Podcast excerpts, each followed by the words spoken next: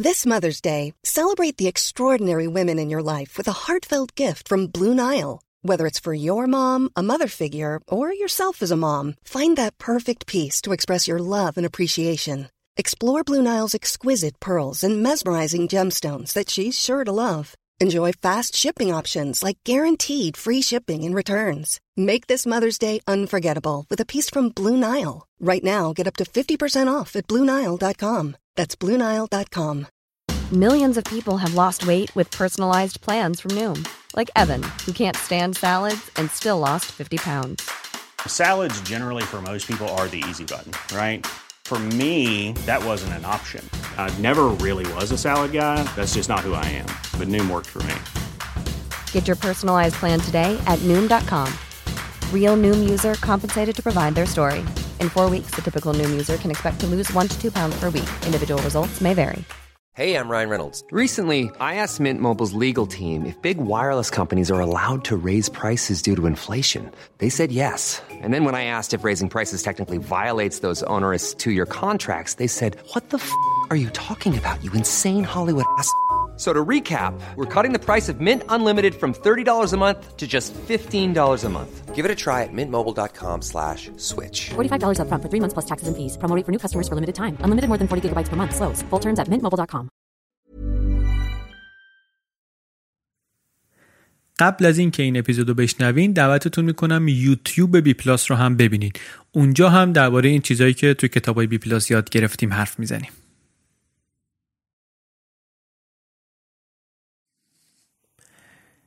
دیدی یه وقتای آدم یه کارایی می‌کنه خودش میمونه چرا همچی کاری کرده؟ مثلا میری تو مغازه تلویزیون 32 اینچ بخری همه تصمیماتم گرفتی فکراتم قبلا کردی بعد آخرش یه تلویزیون 50 اینچی زدی زیر بغلت میای بیرون. یا اینکه فروشگاه های بزرگ چرا گاهی یه جنسی رو میدن یه دونه دیگه هم مجانی روش میدن؟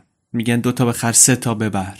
منطق پشتش چیه؟ اصلا چقدر تصمیم های اقتصادی که ما می‌گیریم منطقی سوالی که این کتاب دنبال جوابشه اینه.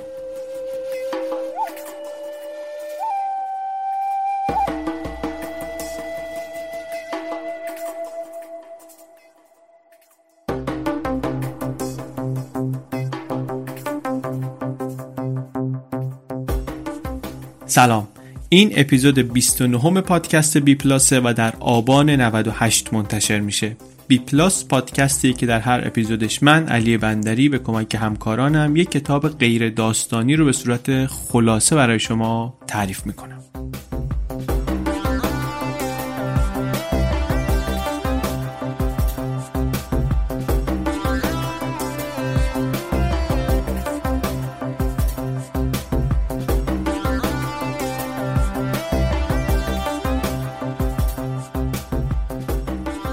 کتابی که در این اپیزود خلاصش رو میگیم اسمش هست Predictably Irrational. کتاب به فارسی هم ترجمه شده چند تا ترجمه مختلف ازش هست با اسمهای متفاوت. توی صفحه از کجا بخریم در bpluspodcast.com می‌تونید کتاب فروشی های آنلاین و کتاب فروشی های فیزیکی که ما باشون کار می‌کنیم رو ببینید. از این کتاب فروشی های آنلاین که خرید بکنین یه جور حمایت کردن از پادکست هم هست. روش دیگر حمایت هم همونطوری که از اول گفتیم و خیلی هم لطف کردن انجام دادن پشتیبانی مالی مستقیمه.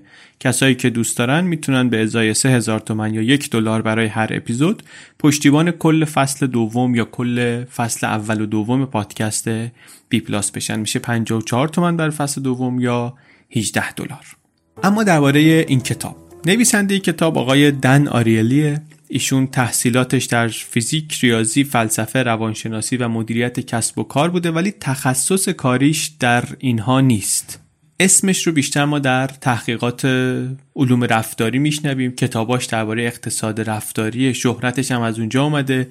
مدل کار کردنش هم اینطوریه که میره سراغ یکی از فرضیاتی که پذیرفته شده است برای ما. بعد با سری آزمایش نشون میده که این فرضیه ها چقدر با واقعیت های رفتاری ما فرق دارن. در واقع میره که ثابت کنه که درست نیستن. نشونمون بده که درست نیستن. اقتصاد رفتاری هم کارش همینه دیگه. یک سری فرض های ما در اقتصاد داریم. اقتصاد رفتاری میگه بریم ببینیم مردم واقعا چطور رفتار می‌کنن و این رفتار چقدر مطابق با اون فرضیاتی که ما در اقتصاد داشتیم و داریم و خیلی سفت بهشون چسبیدیم.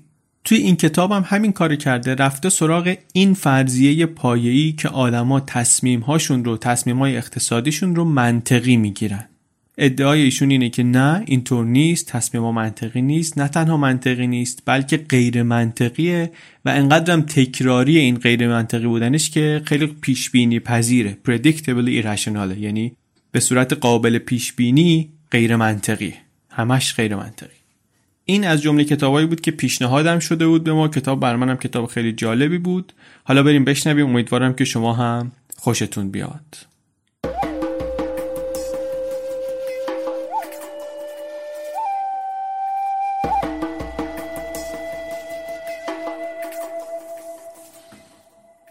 اگه از یه کسی بپرسیم که آقا خانم شما دلیلت برای اینکه فلان کالا رو فلان چیز رو خریدی چیه؟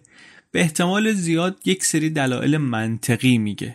میگه مثلا قیمتش مناسب بود قیمتش برای کیفیتش خوب بود یا اینکه مثلا من انقدر می‌تونم در ماه هزینه کنم برای چنین چیزی یا اینکه من رفتم نظرات مصرف کننده ها رو خوندم به این نتیجه رسیدم چیز خوبیه از اینجور چیزا.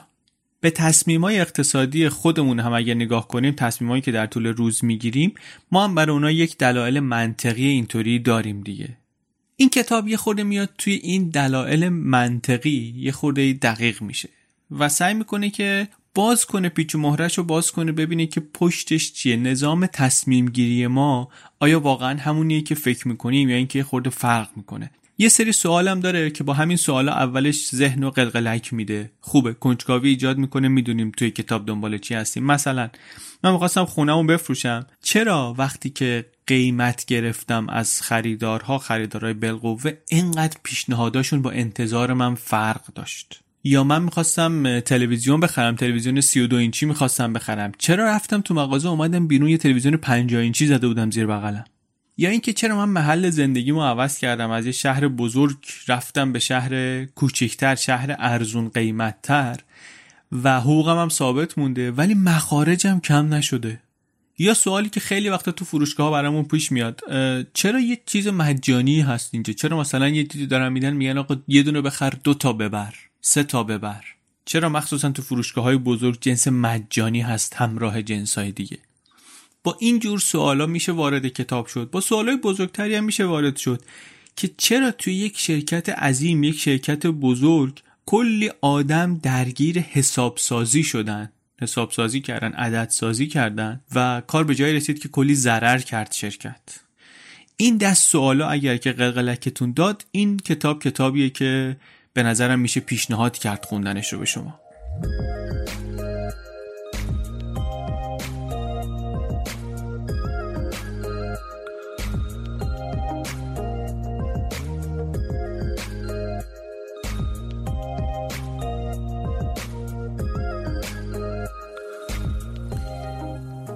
علم اقتصاد یه سری پیشفرزای اولیه داره. یکی از پیشفرزای اولیه‌ای که در اقتصاد هست اینه که آدما دو تا ویژگی دارن. یکی اینکه دنبال حد اکثر کردن سودشونن. دو اینکه آدما منطقی عمل می‌کنن. یعنی وقتی می‌خوای تصمیم بگیرن همه جوانب رو میسنجن بر اساس اطلاعاتی که دارن تصمیم می‌گیرن که این سرمایه گذاری رو بکنن یا نه این هزینه رو بکنن یا نه.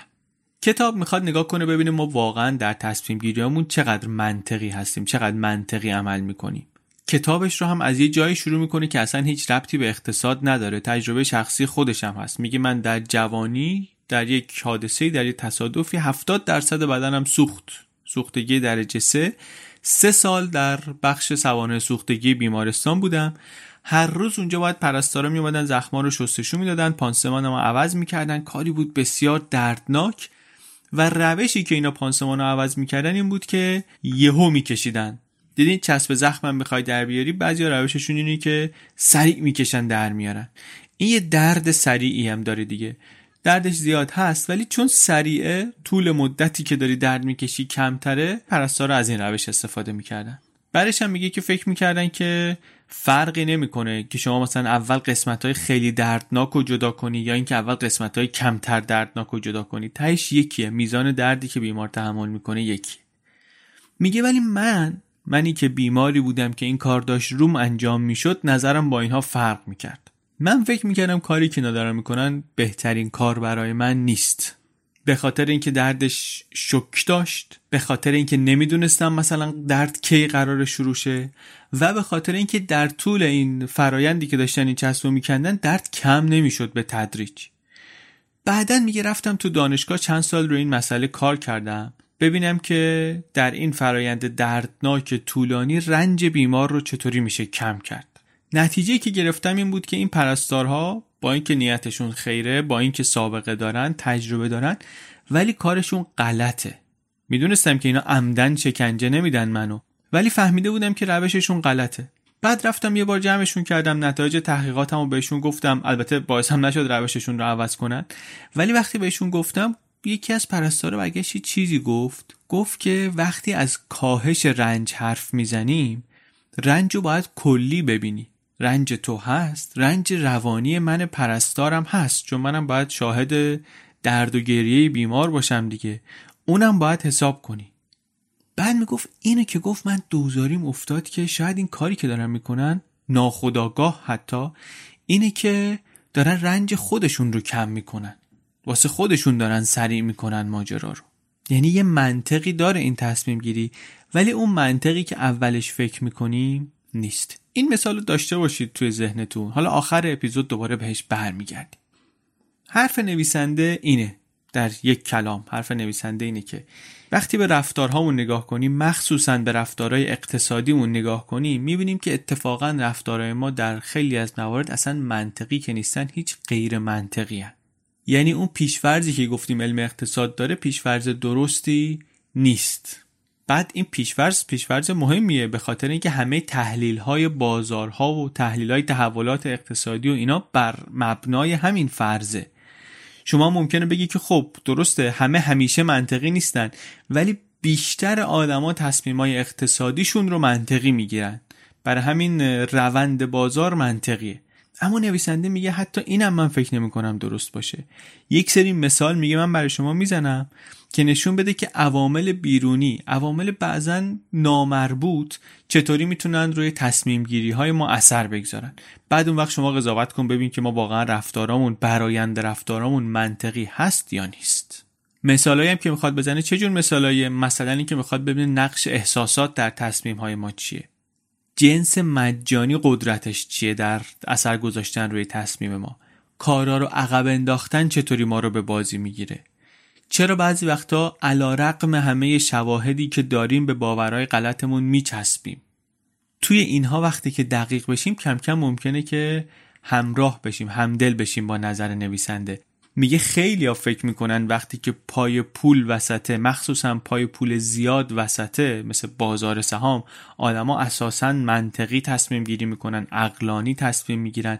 بعد هر چقدر ما براشون مثال میاریم که ببین آدما اونقدی هم که فکر می‌کنیم منطقی نیستن ها تصمیم های غیر منطقی زیاده. ولی نه میچسبن به همون باورشون میگن نه. نمی‌تونن بپذیرن که این همه آدم وقتی پای این همه پول وسط غیر منطقی تصمیم بگیرن حرف نویسنده تازه فراتر یه مقدار. میگه نه تنها تصمیمای ما منطقی نیستن بلکه آشکارا غلطن خیلی وقتا. و غلط بودنشون هم انقدری تکرار شده که قابل پیش بینیه یعنی مثل اون جوکه است که میگن پوست موز یارو می‌دید می‌گفت ای بار دوباره باید بخورم زمین. رفتار ما اینطوریه. قرار می‌گیریم تو اون موقعیت دوباره تصمیم غلطه رو می‌گیریم. دوباره تو همون موقعیت مشابه قرار می‌گیریم دوباره تصمیم غلطه رو می‌گیریم. کتاب داره کمکمون می‌کنه که الگوهای تصمیم گیری غیر منطقیمون رو بشناسیم عوامل مؤثر در تصمیم هامون رو بتونیم شناسایی کنیم اونا رو کنترل کنیم شاید مثلا یه خورده به منطقی شدن تصمیماتمون کمک کنه. حتی اگه کمک هم نکنه حداقل حواسمون باشه که اونقدرایی که فکر می‌کنیم منطقی نیستیم.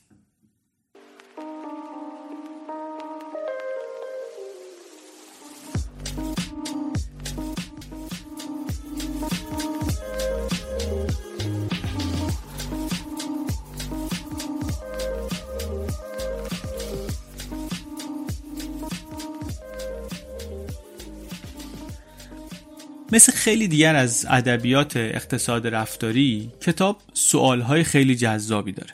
یه سری مشاهداتی یه سری مثالهایی داره که احتمالا برای خیلی آشناست. خیلیامون شبیهش رو تجربه کردیم دیدیم ولی هیچ حواسمون بهش نبوده. مثلا یه چیزی که داره یکی از سرفصلای اولیش درباره نسبی بودنه. میگه همه چی نسبیه.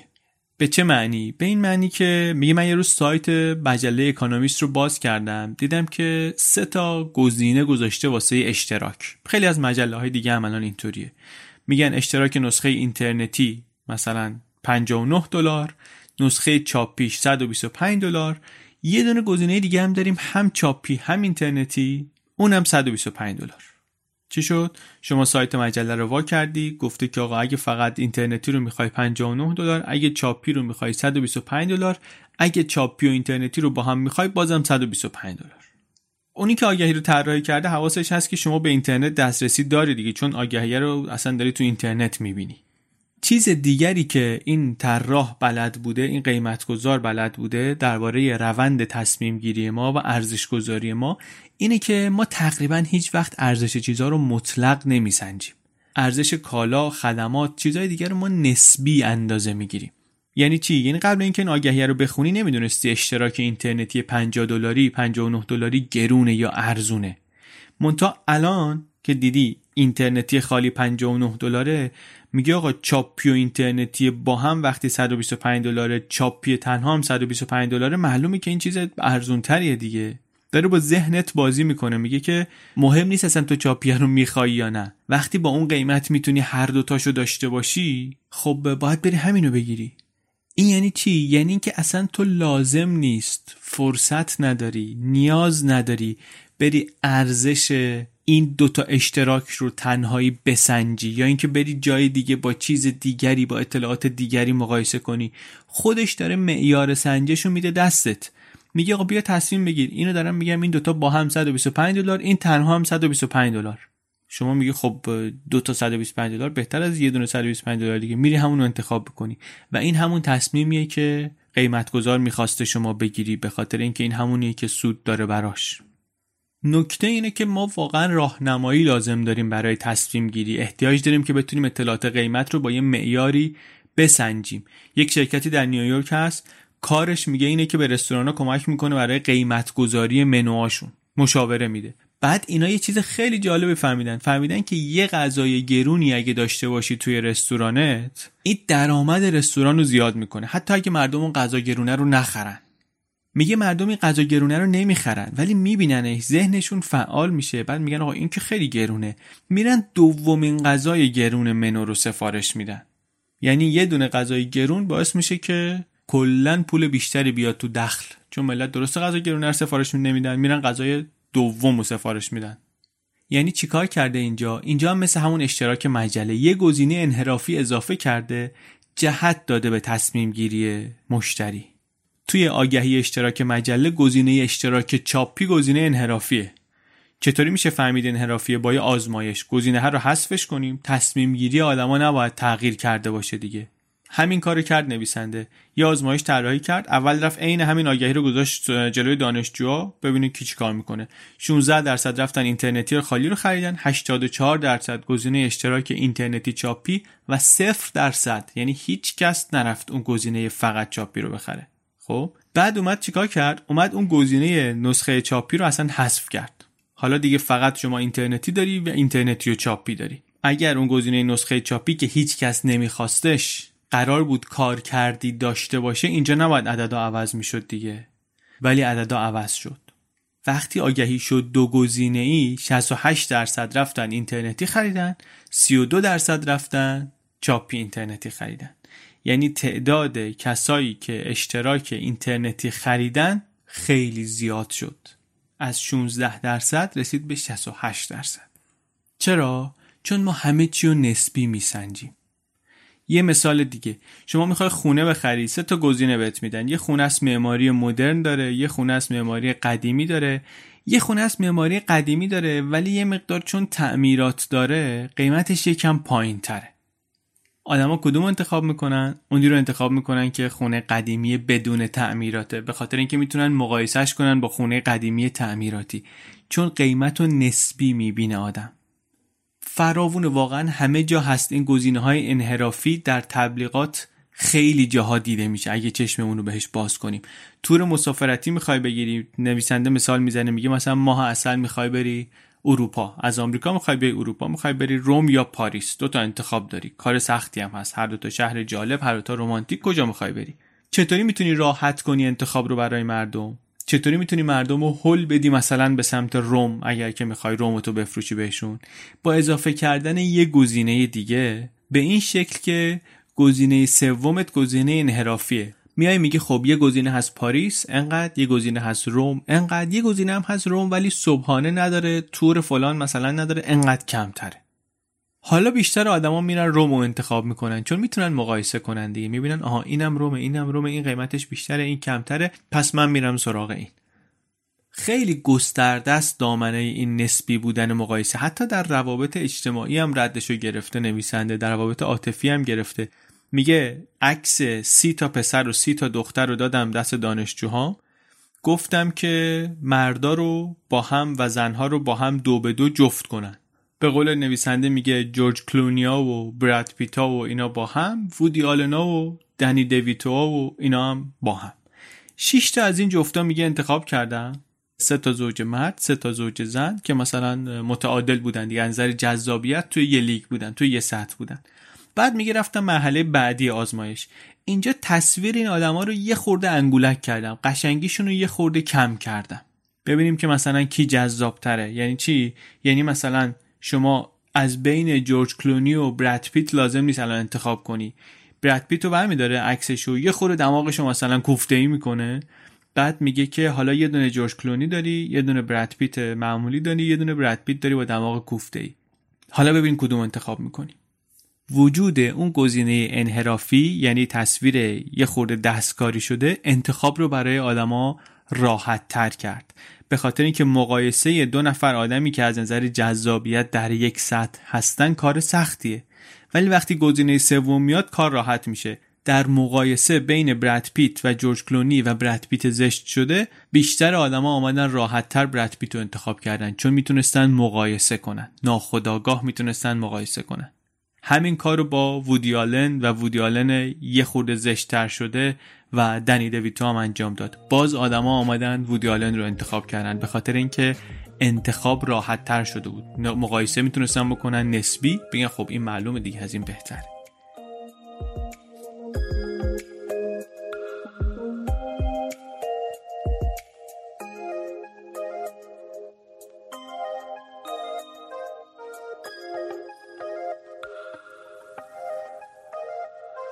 کتاب از این نمونه ها و آزمایش ها و مثال ها پر واقعا ما دیگه هی تکرار نمی کنیم شمای کلی استدلال رو میگیم چند تا از مثالاش رو هم می‌زنیم. امیدواریم که براتون اگر که جذاب خودتون برید ادامهش رو و توسعه یافته ترش رو در خود کتاب ببینید.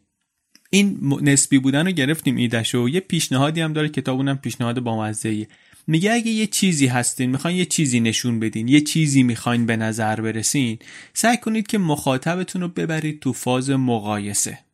مثلا یعنی چی؟ یعنی شما مثلا می‌خوای جذاب به نظر برسی. داری میری یه مهمونی می‌خوای جذاب به نظر برسی. چیکار کن؟ با یه دوستت برو که از خیلی نظرها شبیه شماست. فقط یکم کمتر جذابه.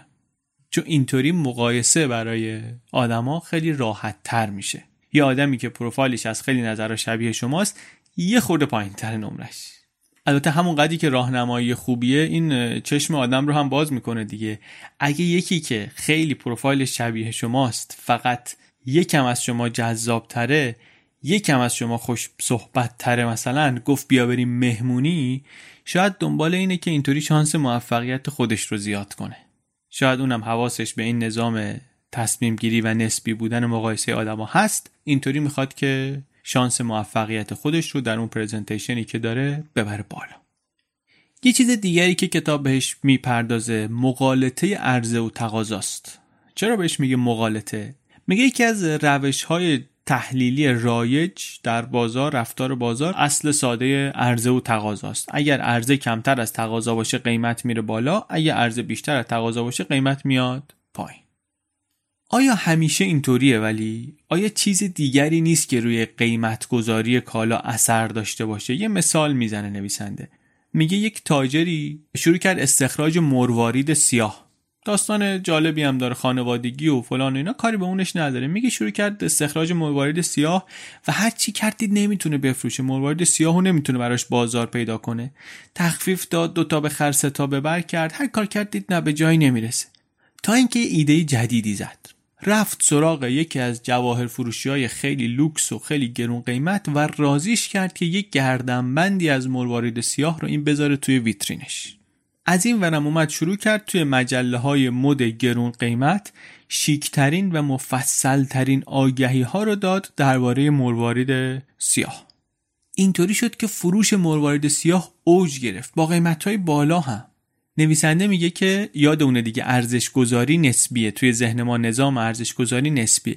میگه وقتی با یه چیزی مواجه میشیم که از قبل تصویری ازش نداریم نمیشناسیمش اینو میایم با چی میسنجیم؟ با تداعی هایی که در اولین برخورد باهاش داشتیم. اگر یه چیزی رو شما اولین بار کنار چیزای گرون قیمت دیدی هم ردیف چیزای گرون قیمت دیدی به راحتی خواهی پذیرفت که این چیز هم یه چیز با ارزشه. بعد این باور اولیه که در شما شکل گرفت چنان بهش میچسبی که دیگه به سختی میشه ازت کندش. فکر می‌کنی واقعا مروارید سیاه یه چیزیه؟ همتراز مروارید. دیگه اینو نمیشه ازت جدا کرد چون اولین بار اونجا دیدیش. خیلی این قضیه نسبی بودن نظام مقایسه جدیه. یه آزمایش دیگه میگه این اصلا دیوانه کننده است نتایجش واقعا. میگه که به دانشجوها گفتیم که هر کسی بیاد دو رقم آخر شماره ملیشو بنویسه رو کاغذ. هر کسی نوشت 13 25 79 هرچی. بعد می‌گفتیم شما حاضری اون عدد رو همون عدد 13 50 79 همون دو رقم آخر رو این رو بدی بابت مثلا این دی یه کالایی یه جنس یه چیزی. هر کسی جواب می‌داد که بله یا نه. این جوابش رو هم مینوشت. بعد می‌گفتیم حالا فکر کن یه مزایده ای در کار باشه برای همین دی برای همین کالا. بالاترین مبلغی که حاضری بدی چقدره؟ شما مثلا ممکنه بگی نه من شماره ملیم 79 به خاطر این دی هم 79 دلار نمیدم ولی 50 دلار میدم. بعد میگه خیلی خوب حالا آخرین رقمی رو که واقعا حاضری برای این دی بدی رو هم بنویس. بنویس و روش هم شرط ببند. این هم شما می‌نویسی فرضیه چیه؟ ایده چیه؟ ایده اینه که حتی وقتی قیمت گذاری اولیه چیزی کلا رندوم اصلا دل بخواهیه وقتی قیمت اولیه تثبیت شد این در تصمیم گیری های ما و قیمت گذاری های آینده ما اثر می‌ذاره این یه جور یک دستی در قیمت گذاری ایجاد می‌کنه نتیجه هم که اینا از آزمایش گرفتن همینو تایید کرد آدمایی که دو رقم آخر کد ملیشون بالاتر بود یعنی 80 تا 99 بود اینا بالاترین رقم رو شرط بسته بودن برای کالاها. آدمایی که دو رقمشون پایین تر بود پایین ترین رقم رو بسته بودن. اختلافش هم کم نبود. اونایی که شماره ملیشون 80 تا 99 بود میانگین زده بودن 56 دلار. اونایی که دو رقمشون پایین تر بود میانگین زده بودن 16 دلار. بالاترین قیمتی که حاضرن بدن ها. یعنی یه چیزی بین 200 تا 350 درصد اختلاف در قیمت گذاری خیلی عجیبه که یه عدد رندومی مثل شماره ملی نه به خاطر اینکه شماره ملیت بوده به خاطر اینکه اون عدد رو یادآوری کردی اون عدد رو نوشتی اینطوری تأثیر بذاره روی ارزشی که شما می‌خوای بدی به یه جنسی به یه کالایی. نکته دیگری هم داشت این آزمایشه. نکته دیگرش این بود که شروع قیمت گذاری درسته که دل بخواهی بود ولی یه سازگاری منطقی توش حفظ شده بود. دو تا کالای مرتبط رو که مقایسه کنیم با هم مثلا یک کیبورد بیسیم رو و یک موس بیسیم رو فارغ از اینکه قیمت گذاری دقیقش مثلا چطوری بوده قیمت کیبورد رو همه بالاتر از قیمت موس زده بودن. این یعنی وقتی حاضر بشیم یه قیمتی برای یه کالایی بدیم این قیمت گذاری روی تصمیم گیری ما برای کالاهای دیگری که در همون رده هستن در همون دسته هستن تأثیر می‌ذاره. خیلی نمودها و معناهای عجیبی داره این نسبی بودن ارزش گذاری ما. یه مثال دیگه می‌زنه اینم از این مثالهایی که مون تو ذهن من. میگه مثلا شما دارید تو مغازه خودکار می‌خری ده هزار تومن. بعد من بیام تو مغازه ببینمت بگم آقا ده دقیقه اگه پیاده بری اون سر خیابون همین خودکار داره میده 5 تومن. میگه آدمای خیلی زیادی حاضرن که این ده دقیقه اضافه رو برن و این 5 تومن رو بذارن تو جیبشون. بعد میگه فکر کن شما داری کت می‌خری. داری کت می‌خری؟ یه میلیون تومن. من بیام بگم که آقا ده دقیقه اگه بری اونور خیابون همین کتو دارن میدن 995 هزار تومن. میگه اینجا در مقام مقایسه آدمای خیلی کمتری حاضرن این ده دقیقه رو برن برن اینکه 5 تومن دوباره ذخیره کنن بذارن جیبشون. منطقی نیست دیگه ده دقیقه رفتن شما بالاخره یا 5 تومن میارزه یا نمیارزه. چرا نسبیت باید بیاد وسط؟ چرا باید اندازه خرید؟ چرا باید اینکه این یه تومنه اون ده تومنه اصلا مهم بشه؟ این چیزی که از شما داره میره یکیه. 5000 تومن پوله در ازای ده دقیقه صرف وقت. به خاطر اینکه ما نسبی می‌بینیم ذهنمون نسبی می‌بینه و نسبی مقایسه می‌کنه.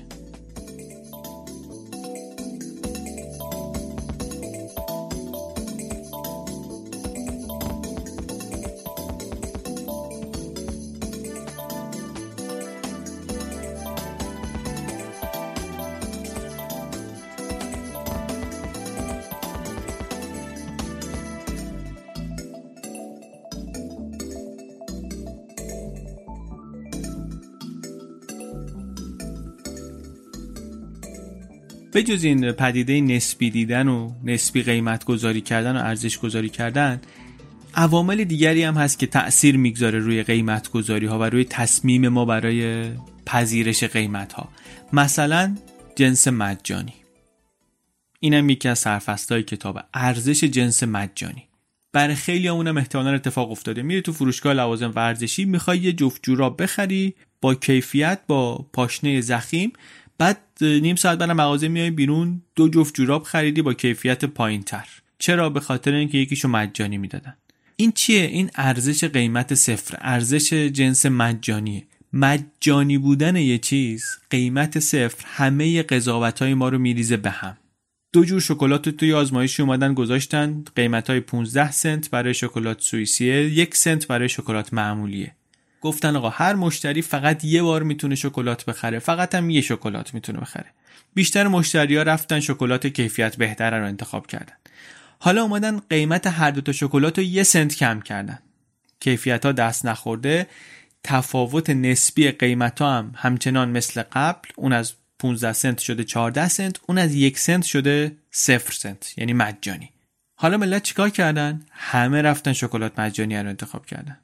همین آزمایش رو باز با های قیمت و تخفیف متفاوت هم تکرار کردن. بازم قیمت صفر همه چی رو به هم میریزه. چرا؟ به خاطر اینکه هر تصمیمی یک جنبه مثبتی داره یه جنبه منفی داره. یه هزینه ای داره یه فایده ای داره به برداشت من. وقتی که ما می‌رسیم به گزینه مجانی مغزمون قاطی می‌کنه. فکر می‌کنیم دیگه جنبه منفی در کار نیست. هزینه ای در کار نیست. ذهنمونم یه طوریه که بیشتر احساس منفی رو می‌گیره بیشتر حساسیتش به هزینه است تا به فایده تا به احساس مثبت. بر همین وقتی یه چیزی به نظرمون هیچ باختی نداره هیچ هزینه ای نداره دیگه نمی‌تونیم ردش کنیم. دیگه اصلا مغزمون مختل میشه نظام تصمیم گیریمون مختل میشه. میریم آشغاله رو برمی داریم می‌ذاریم جیبمون میای چون مجانی. یه آزمایش با مزه دیگه اینجا تعریف می‌کنه نویسنده میگه که توی مراسم هالووین این بچه‌هایی که میومدن در خونه من مثل مثلا قاشق زنی میرن در خونه میگن شکلات بده آب نبات بده. میگه من یه آزمایشی با اینا کردم. سه تا شکلات کوچیک می‌دادم به بچه.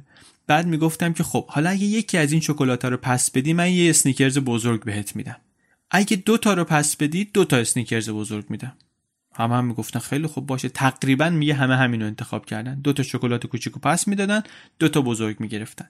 بعد بچه های بعدی که میومدن یه خورده عوض می‌کردم اول سه تا شکلات کوچیک بهشون می‌دادم بعد می‌گفتم حالا می‌تونی یه دونه از شکلات کوچیکا رو پس بدی این اسنیکرز بزرگه رو بگیری یا اینکه می‌تونی یه اسنیکرز کوچیک مجانی بگیری.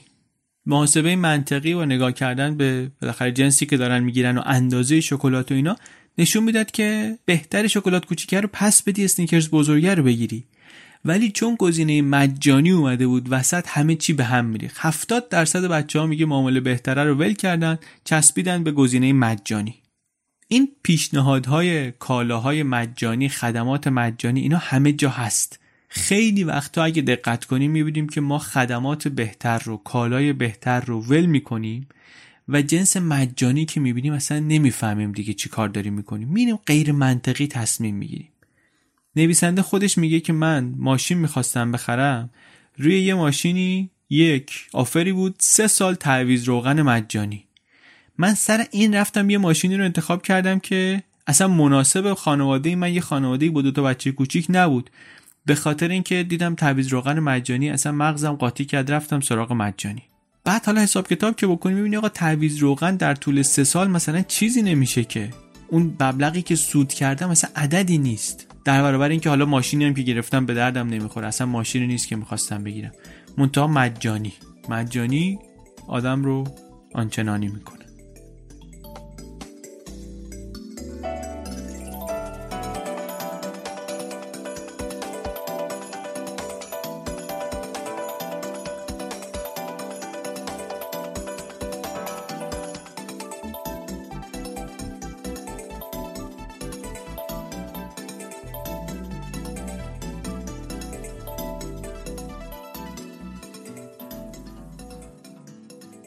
یک الگوی دیگری که نویسنده شناسایی کرده در تصمیم گیری های ما یه الگوی غیر منطقی دیگری که پیدا کرده می‌دونید چیه؟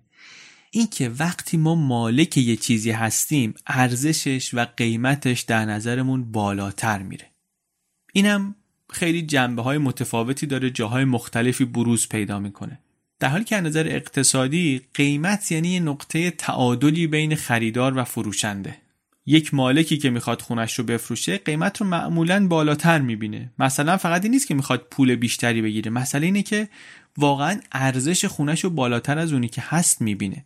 بعد پای صحبتش که بشینی می‌بینی که خاطرات خوبی رو هم که از خونه داشته اینا هم حساب کرده زده تو قیمت خونه. یعنی اینا رو هم جز ویژگی های خونه حساب کرده. یا اینکه مثلا هی میگه آشپزخونه رو ببین چقدر پر نوره و خب حواسش نیست که مثلا سقف نم داده اون گوشش. مالکیت باعث میشه که ارزش یه چیزی رو بالاتر ببینیم. یه مثال جالبی می‌زنه اینجا. میگه که توی دانشگاهی من درس می‌دادم بسکتبال براشون خیلی مهم بود. جزء هویتشون بود خیلی روش غیرتی بودن. برای مسابقه های مهم بسکتبال میگه دانشجوها چند روز می‌رفتن میخوابیدن تو چادر تو صف وای میسادن بتونن توی لاتاری شرکت کنن بعد ببینن آیا بلیت گیرشون میاد یا نمیاد. میگه من دیدم شرایط شرایط خوبیه بریم یه آزمایشی انجام بدیم. شبی که نتیجه لاتاری بلیت فروشی یکی از مسابقه های خیلی مهم معلوم شد ما شروع کردیم تلفن کردن به برنده ها و بازنده های لاتاری پرسیدیم آقا شما بلیتتون رو چند میفروشین؟ یا اگه بلیت ندارین چقدر حاضرین بدین بلیت بخرین؟ بعدم میپرسیدیم که بر چه اساسی به این قیمت رسیدین؟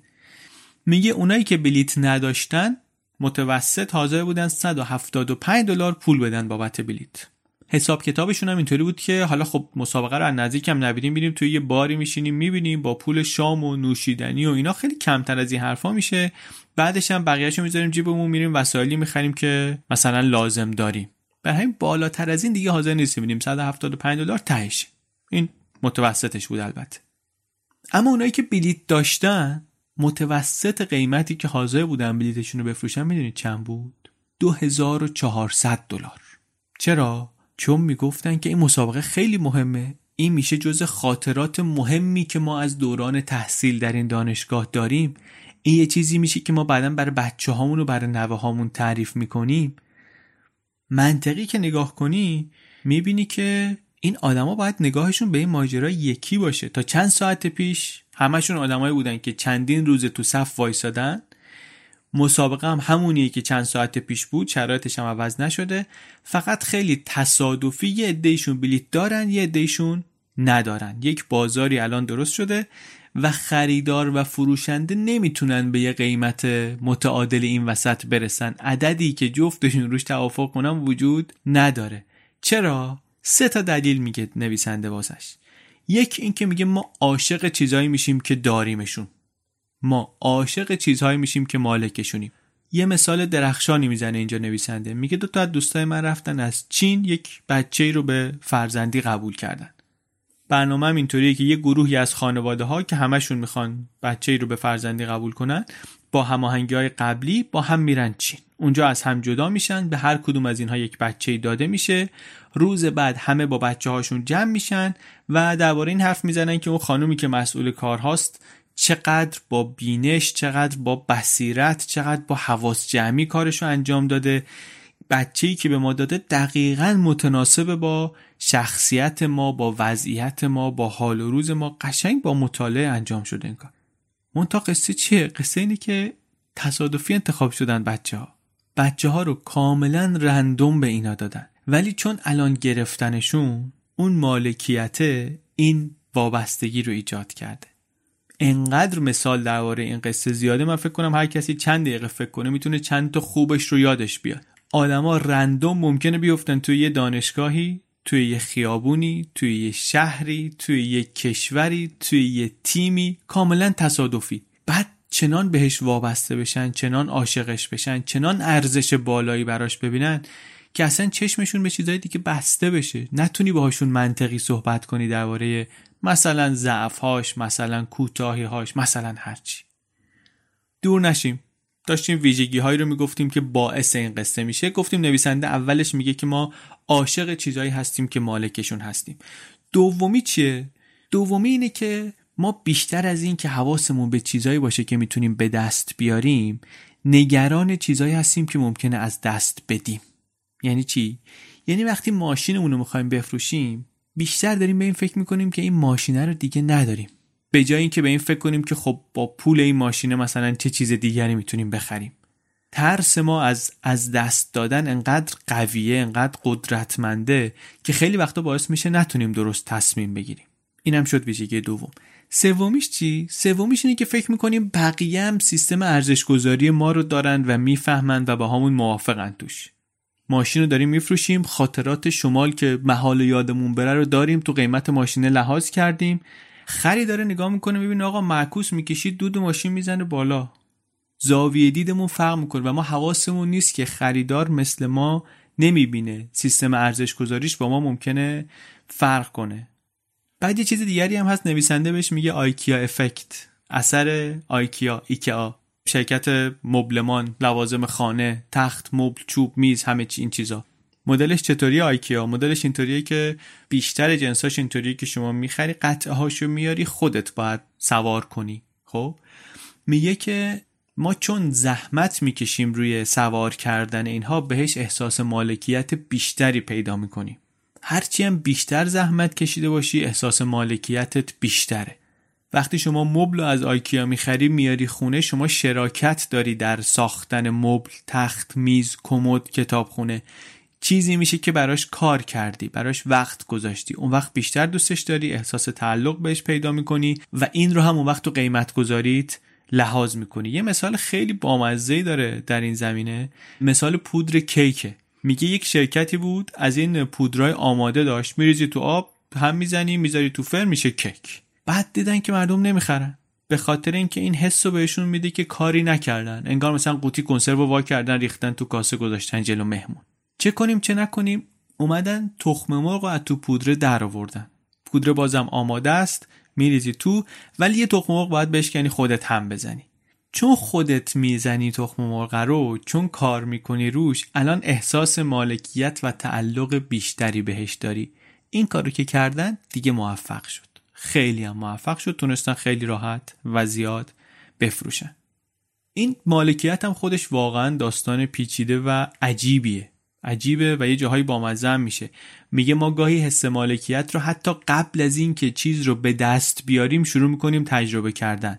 میگه شما توی یه حراجی آنلاینی یه ساعتی می‌خوای بخری. از اینایی که قیمت میدن مثلا هر کی قیمت بالاتر به آخرش ور داره چند روز میگه قیمت پیشنهادی شما مثلا از همه بالاتره. بعد شما شروع می‌کنی تصور کردن اینکه چقدر این ساعته به دستم میاد و چقدر به این لباسم می‌خوره و تو فلان مهمونی می‌خوام بپوشم و اون روز که میرم اونجا دستم می‌کنم و اینا. بعد آخراش می‌بینی که او یکی اومد از شما بالاتر قیمت یهو حس می‌کنی که ساعته رو داری از دست میدی. از ترس از دست دادن قیمت رو می‌بری بالا. انقدر قیمت رو می‌بری بالا که دیگه قیمت پیشنهادی شما هیچ توجیهی نداره. نویسنده میگه هرچی حراج طولانی تر بشه این افزایش غیر منطقی قیمت ممکنه که بیشتر و بیشتر هم بشه به خاطر احساس مالکیت های عجیب غریبی که مردم دارن تو ذهنشون درست می‌کنن. احساس مالکیت به چیزی که هنوز ندارنشان شرکت های بازاریابی هم حواسشون به این هست. همه این طرح اشتراک آزمایشی ها برای همینه. مثلا شما داری یه چیزی رو استفاده می‌کنی بهت میگن که حالا بیا این پکیج طلایی رو هم یک ماه رایگان داشته باش. میگی که خب امتحان می‌کنم دیگه امتحان می‌کنم. اگه بعد یه ماه نخواستمش برمیگردم به اشتراک معمولی. اما اتفاقی که میفته اینه که شما به اون خدمات به اون کالا یک حس مالکیتی پیدا می‌کنی که در بیشتر مواقع دیگه برگشتی در کار نیست. حتی این گزینه های بازگشت تضمینی کالا در صورت عدم رضایت اینایی که میگن آقا جنس رو پس می‌گیریم ازت. اصلا هیچ سوالی هم نمی‌پرسیم. اگه راضی نبودی بیا پس بده. هیچ نگران هیچی نباش. شما داری تشک می‌خری مبل می‌خری صندلی می‌خری. اصلا مطمئن نیستی که میخوایش یا نمیخوایش. منتابت میگن که آقا تا سی روز آینده اگر راضی نبودی بدون سوال بدون قید و شرط پس می‌گیریم ازت. میگه خیلی خوب چه ضرری چیزی برای دست دادن ندارم که. میارم میدارمش خوشم نیومد پس میدم. چیزی که حواست نیست اینه که مبله وقتی برسه به خونت دیگه نگاه شما بهش عوض میشه. در این سی روز شما بهش وابسته میشی. اگه بخوای پسش بدی احساس خواهی کرد که داری یه چیزی از دست میدی. احساس فقدان می‌کنی. واسه همین هرگز پسش نخواهی داد. اشتباه هم نباید بکنیم فکر کنیم این احساس تعلق فقط به چیزهای مادیه. ما به ایده ها هم وابسته میشیم به نظراتمون هم همینطوری وابسته میشیم. به دیدگاه های سیاسیمون به طرفداری از تیمای ورزشی. به خاطر اینکه نمی‌تونیم تصور کنیم حتی که اگر دست بکشیم از هواداری چی میشه بعد؟ با این از دست دادنه چطوری باید کنار بیایم؟ نتیجهش اینه که خشک انعطاف ناپذیر میچسبیم خیلی وقتا به یه ایدئولوژی. به خاطر اینکه میترسیم اگه این رو بدیم بره دیگه تنها بمونیم. نداشته باشیمش. چیزی که این همه بهش عادت کردیم.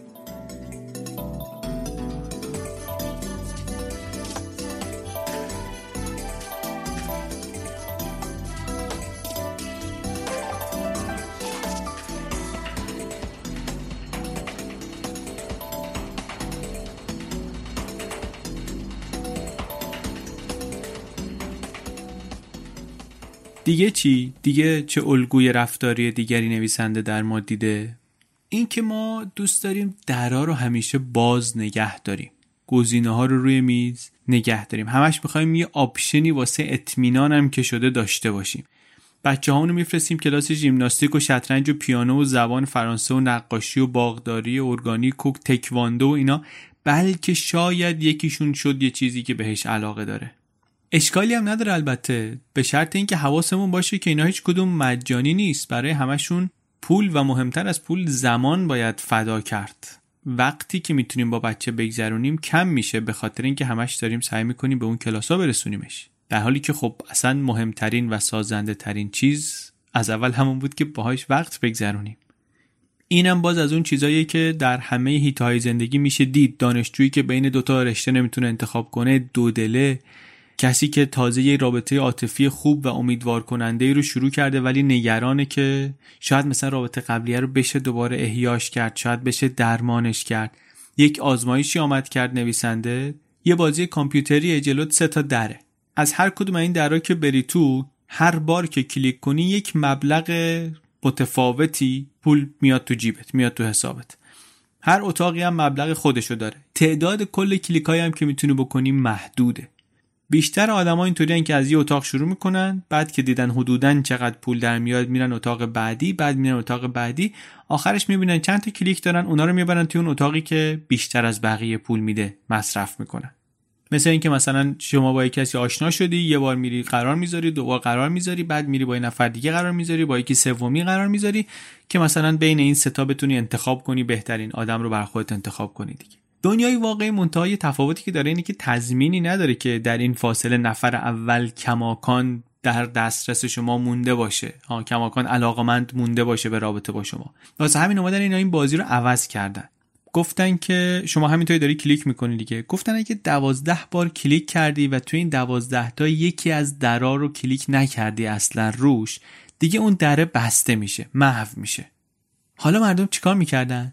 از در اول می‌رفتن تو کلیک می‌کردن ببینن چقدر پول میده. بعد می‌دیدن او درای دیگه داره محو میشه. سری می‌رفتن دومیه کلیک می‌کردن ظاهرش می‌کردن. ادامه می‌دادن ببینن چقدر پول میده. یادمون باشه دیگه هر دری یه محدوده پرداختی داشت. یعنی رقمش ثابت نبود. بعد داشت محو می‌شد. سومیه دوباره می‌رفتن. سومیه همین کارو می‌کردن. حالا شک می‌کردن نکنه در اولیه این دفعه بیشتر پول بده. دوباره برمیگشتن رو اولیه. باز دوباره دومیه داشت محو می‌شد. میپریدن رو دومیه. نویسنده میگه شاید توی زندگی واقعی نشه با این قطعیت نظر داد. ولی توی این بازی که ما درست کرده بودیم آدما برای اینکه بتونن درا رو باز نگه دارن یه کاری کردن که درآمدشون خیلی کم شد. یعنی استراتژی انتخاب کردن که درآمدشون رو بسیار بسیار آورد پایین. رفتار شبیه رفتار کدوم دسته از والدینه؟ اونایی که هی بچه ها رو بین کلاس های مختلف میچرخونن. حالا شما فکر کن همچین استراتژی استراتژی که هدفش اینه که درا رو باز نگه داره تو زندگی واقعی چه بلایی ممکنه سر ما بیاره؟ تازه قضیه از این دراماتیک هم میشه به خاطر اینکه توی آزمایش دیگری آمدن بازی رو یه خورده دیگه عوض کردن. گفتن اگه برید توی یه در جدید نه تنها کلیکت رو از دست میدی یعنی یه موقعیت از دست میدی بلکه حالا باید پولم بدی. یعنی شما به خاطر اینکه میری سراغ یه در جدید حالا باید یه هزینه ای هم بدی. بازم آدما استراتژی غیر منطقیشون رو نذاشتن کنار. حتی میگه اجازه دادیم بهشون قبل از بازی اصلی چند بار بیان امتحانی بازی کنن نتیجه رو ببینن. اما حتی دیدن عملی نتیجه کارشون هم باعث نشد تصمیم گیریشون رو عوض کنن. خیلی عجیبه ها. مخصوصا به این فکر کنید که توی دنیای امروز ما خیلی گزینه داریم. مدام هم به همون میگن زندگی باید کامل باشه همه جنبه های زندگی رو باید بچشی. از لیست هزار کاری که باید تا قبل از مرگ انجام بدیم اگه 999 تاش رو انجام بدی گیر کنی توش کافی نبوده زندگیت کمبود داره. چند بار تالا شده تو حراجی یه چیزی رو خریدی فقط به خاطر اینکه فکر کردی دیگه با این قیمت گیرت نمیاد بدون اینکه لازمش داشته باشی. تازه گرفتاری بزرگش می‌دونید چیه؟ گرفتاری بزرگش اونجاییه که حواسمون نیست. بعضی از این چیزا واقعا یه درایی هستن که به زودی محو میشن.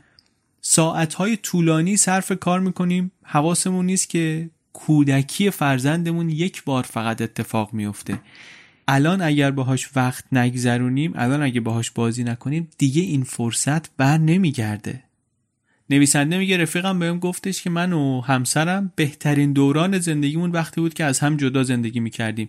به خاطر اینکه وقتی آخر هفته هم دیگر رو می‌دیدیم اصلا دیگه به کار به چیز دیگه فکر نمی‌کردیم. تمرکز رو میذاشتیم روی اینکه بهمون خوش بگذره. لذت ببریم از کنار هم بودن. چیزی که خیلی خوبه داشته باشیم اینه که یک سیستم هشدار دهنده درونی داشته باشیم. یه چیزی که بهمون به بگه که دره داره بسته میشه ها؟ حواست باشه. دره داره بسته میشه.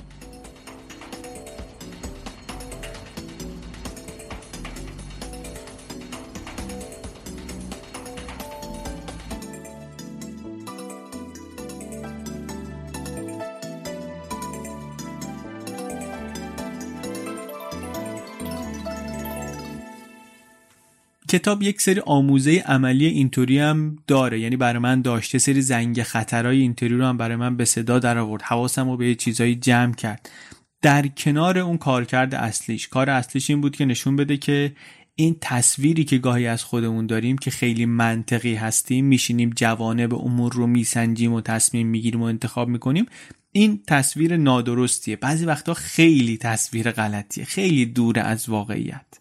اینطوری هم نیست که فکر کنیم که آره تصمیما غیر منطقیه و اینها ولی در یک سیستم بزرگ این تصمیمای غیر منطقی همدیگر رو خونسا می‌کنن. نه نویسنده مثال هایی می‌زنه از اینکه در موضوعاتی مثل تقلب تقلب در امتحان تقلب در کار تخلف در کار نه تنها اینها همدیگر رو خونسا نمی‌کنن بلکه ممکنه دست به دست هم بدن و اوضاع رو خیلی بد کنن. یک ماجرایی رو تحلیل می‌کنه ماجرای شرکت انران. یک شرکت بزرگ داستان مفصلی داره. درگیر یک حسابسازی گسترده ای شده بود. رسوایی شد رسوایی مالی شد آخرم شرکت ورشکسته شد. خیلی هم ضرر وارد کرد به اقتصاد کشور آمریکا.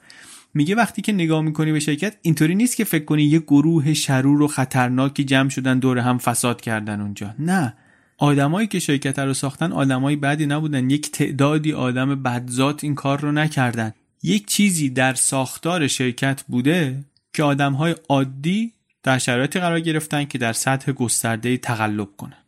اقتصاد رفتاری و این کتاب و کتاب های مشابه به ما میگن که واقعا اینطوریه. میگن که توی سیستم یه چیزی هست و تو نظام تصمیم گیری ما چیزی هست که منجر میشه به این کار. برای همین خوبه که اونا رو یاد بگیریم حواسمون بهشون باشه. موضوع تقلب یکی از سرفصلای کتاب چند جای کتاب به تقلب می‌پردازه. من خودم هم اولین بار با این نویسنده و کاراش از دریچه همین قصه تقلب و تخلف آشنا شدم.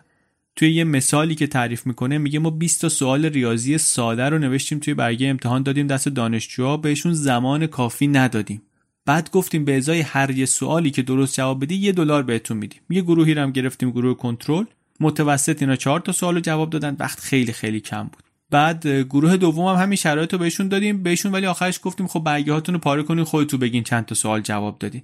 متوسط جوابا وقتی برگه ها رو پاره می‌کردن شد هفتا خب آدما که یهو باهوش نشدن که تقلب کردن فقط دروغ گفتن. عددی رو که درست جواب دادن بیشتر از اونی که واقعی بود اعلام کردن. اینطوری هم نبود که یه عده خیلی کمی خیلی زیاد تقلب کنن. نه یه عده خیلی زیادی یه خورده جر زدن. چرا؟ به خاطر اینکه نظریه کلاسیک اقتصادی میگه که تقلب کردن نتیجه یک محاسبه روشن و سرراسته. چقدر گیرم میاد؟ چقدر احتمال داره گیر بیفتم؟ اگه گیر بیفتم چقدر باید جریمه بدم؟ یک ارزیابی ریسک ساده. مجموع این حساب کتاب که شفاف می‌کنه که آقا باید تقلب کرد یا نکرد. نویسنده میگه ما با این عوامل اومدیم بازی کردیم دستکاریشون کردیم ببینیم مقدار تقلب چقدر عوض میشه. طبق نظریه کلاسیک اگر که رقم پولی که در نتیجه تقلب گیر آدما میاد بره بالا آدمای بیشتری باید تقلب کنن دیگه. هم آدمای بیشتری باید تقلب کنن هم بیشتر باید تقلب کنن چون پول بیشتری گیرشون میاد. اما نتیجه این نبود. بازم دیدیم یه عده خیلی زیادی یه خورده تقلب می‌کنن. این بار گفتیم که خب این بار نصف برگتون رو پاره کنید. نصف برگ پاره کردن یعنی اینکه احتمال گیر افتادن یه خورده بیشتر میشه دیگه. یا اینکه گفتیم برگر رو پاره کنید برین بیرون خودتون تو اون ظرفی که گذاشتیم پول بردارین. یعنی احتمال گیر افتادن دیگه خیلی کمتر میشه. باز اینا هم شرایط رو تغییر نداد. عده خیلی زیادی یه مقدار خیلی کمی تقلب کردن. قصه چیه؟ نویسنده میگه که ما هر کدوممون یه فاج فاکتور داریم. یک ضریب تصحیح داریم ضریب اصلاح داریم. درونی داخلی هم هست. ما خودمون رو با این میسنجیم. یعنی یه حدی داریم واسه تقلب کردن که از این حده اگه رد نشده باشیم میگیم آقا من کار بدی نکردم. اوکی با خودمون اوکییم صبح بلند میشیم تو آینه نگاه می‌کنیم میگیم آدم درستی. این آدم درست کاری. احساس عذاب وجدان نمی‌کنیم.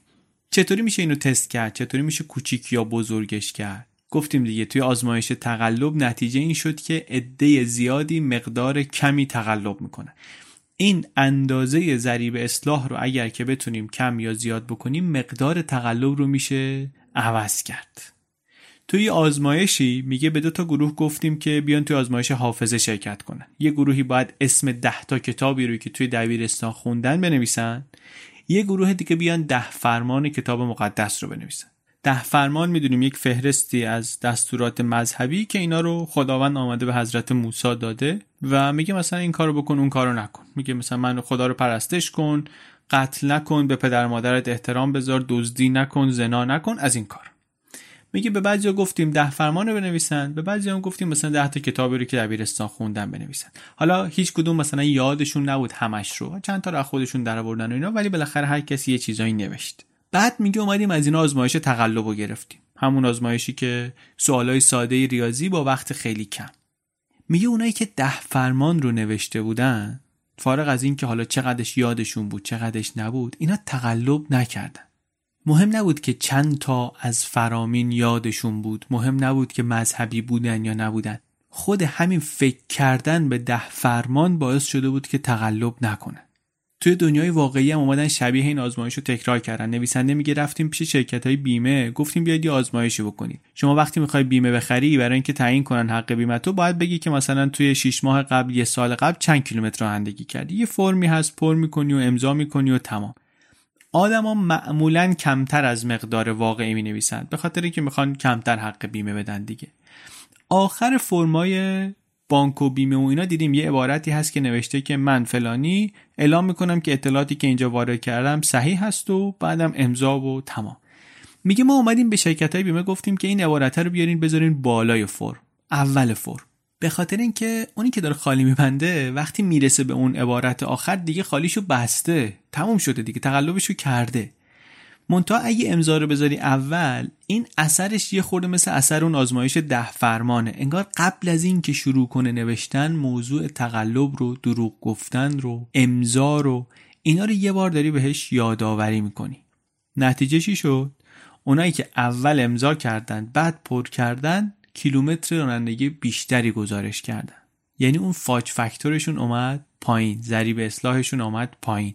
یعنی یک تغییر ساختاری ساده تونست جلوی تقلب رو بگیره کم کنه تقلب سوالی که حالا به ذهن میاد اینه که آیا تغییرات ساختاری هم هست؟ آیا فرایندهایی هم هست که بشه توش فاش فاکتور رو زیاد کرد؟ آدما راحتتر و بیشتر تقلب کنن؟ نویسنده باز با مثال و داستان جواب میده. میگه بچه هم مدرسه اومد یادداشت معلمش رو نشون باباش داد. معلمش نوشته بود که پسر شما امروز خودکار از دوستش بلند کرده.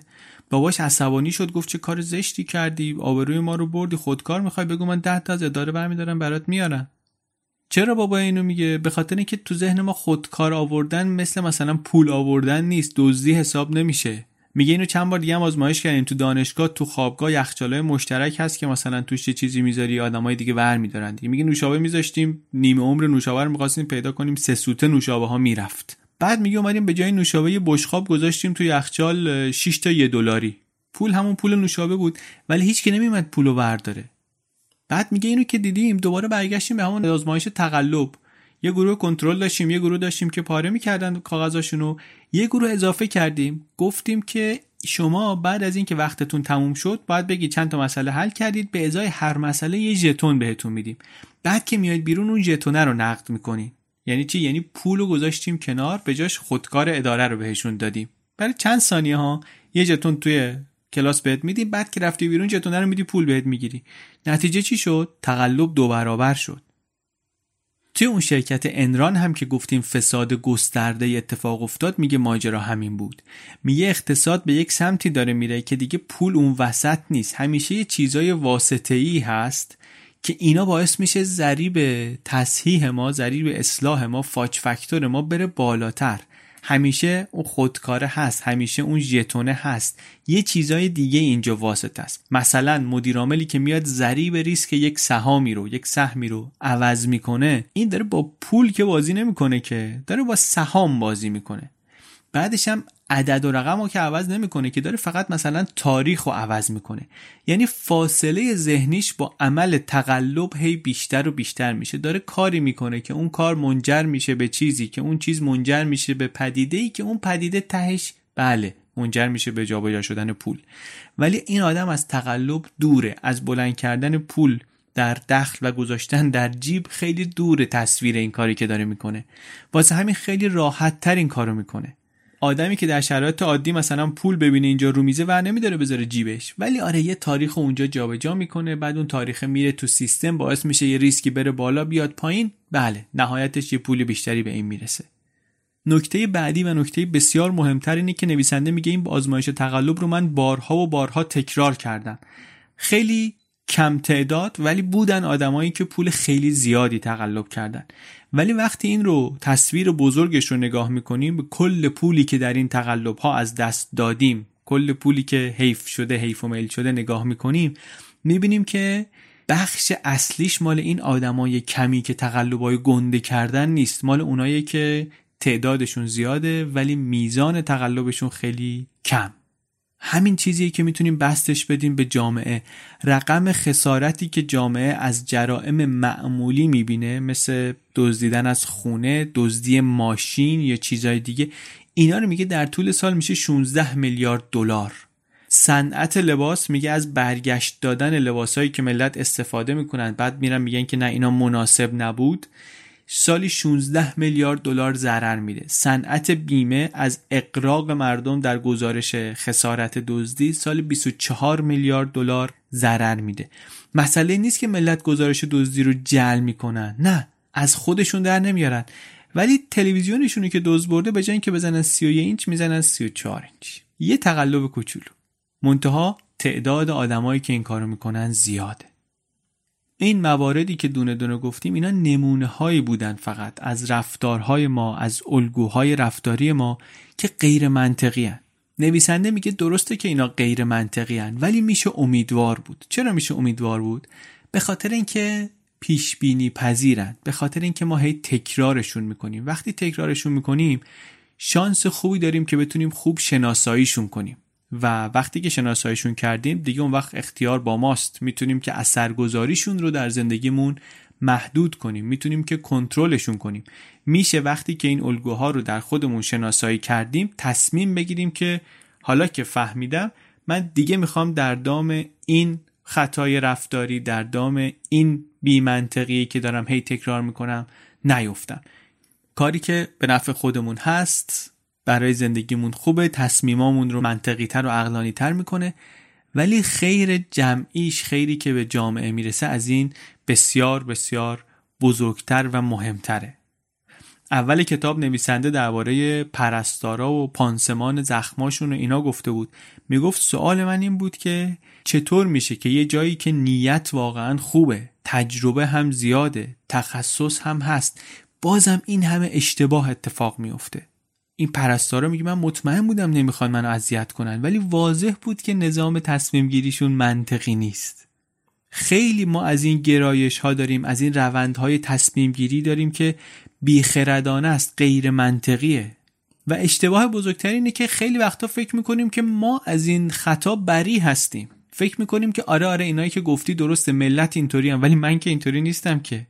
یا مثلا فکر می‌کنیم که آره این رفتارهای منطقی بعضی وقتا تصادفی اتفاق میفتن حواسمون نیست که نه نه در شرایط مشابه اینا انقدر تکرار میشن انقدر تکرار میشن که قشنگ پیش بینی پذیرن به قول نویسنده. پس حالا که اشتباه تصمیم می‌گیریم و حتی شهودی نمی‌تونیم درک کنیم این رو چه باید کرد؟ باید آزمایش کنیم. همینطوری که نویسنده کرده و همکارانش کردن و در این کتاب توضیح داده. این همون چیزیه که نویسنده میگه که اقتصاد رفتاری دنبال انجام دادن و پیاده کردنشه.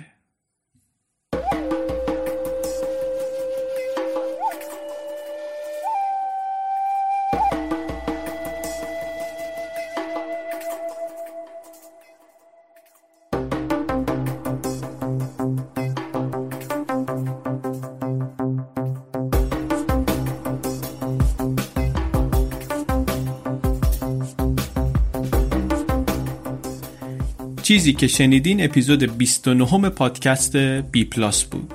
این اپیزود بی پلاس رو من علی بندری به کمک عباس سیدین و امید صدیق فر درست کردیم.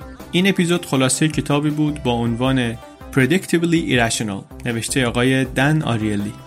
یه نکته که درباره ایشون جالبه اینه که میگه من هکر اجتماعی هم میگه من می‌خوام برم در رفتار مردم یک سری باگ هایی رو پیدا کنم بعد نشونشون بدم بگم که ببین اینجاست که مشکل هست. مشکل ما ریشش اینجاست.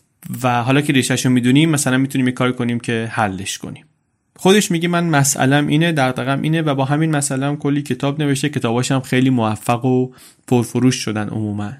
لینک خرید این کتاب و کتاب های دیگری که در بی پلاس معرفی شدن و به فارسی هم ترجمه شدن و در بازار موجودن رو در bpluspodcast.com می‌تونید ببینید. در صفحه از کجا بخریم؟ چیزی که ما میشنویم از کتاب فروشی ها و از ناشرا و از کسایی که دستی در آرتش نشر و کتاب فروشی و اینها دارن اینی که پادکست مؤثره. در کتاب خریدن مؤثره در معرفی کتاب در واقع مؤثره و خیلی برای ما خوشحال کننده است که توی این بازار نه چندان بزرگ کتاب فروشی در ایران کتابخانی و کتاب فروشی در ایران بالاخره این پادکست هم یک سهمی داره. خیلی ممنون از همه شما که گوش می‌کنید ممنون از شما که پیشنهاد می‌کنید به دیگران. ممنون از شما که حواستون هست که بی پلاس جایگزین کتاب خوندن نیست. پادکست ما و همه سرویس های خلاصه کتاب مثل بلینکیست که ما ازشون استفاده می‌کنیم و لینکش در سایتمون و در توضیحات اپیزود هست. اینا راهی هستن برای انتخاب کتاب. بیشتر دعوتی هستن برای اینکه ببینیم چه کتابی ممکنه و یه چیزی برای ما داشته باشه علاقمند باشیم بهش و بعد بریم خود کتاب رو بخونیم. ممنون از عباس سیدین و از امید صدیقفر و از همه شما. ما یک چهارشنبه در میون خلاصه کتاب تعریف می‌کنیم. در بی پلاس پادکستی از چنل بی پادکست.